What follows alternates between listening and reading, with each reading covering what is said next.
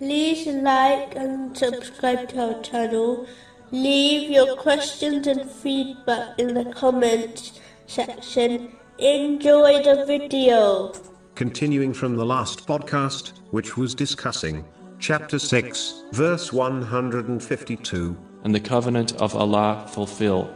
The greatest covenant every Muslim took is when they adopted Islam as their faith. This covenant can be summed up into four aspects fulfilling the commands of Allah, the Exalted, refraining from the prohibitions of Allah, the Exalted, and being patient with destiny, knowing Allah, the Exalted, only chooses the best for His servants, according to the traditions of the Holy Prophet Muhammad, peace and blessings be upon him.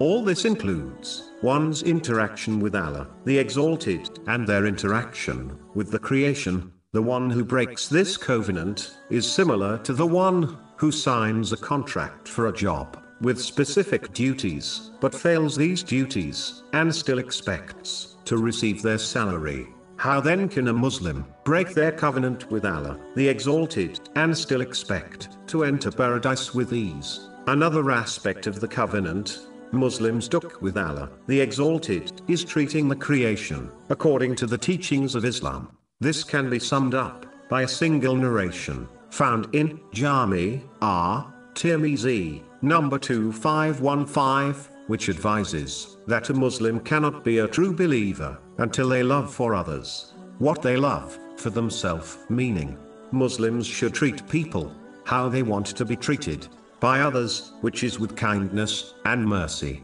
A Muslim keep their verbal and physical harm away from the self and possessions of others, which is the very definition of true Muslim and believer, according to a narration found in Sunan an Nasai, number 4998. Moving on to chapter 6, verse 153. And moreover, this is my path, which is straight, so follow it. And do not follow other ways, for you will be separated from his way.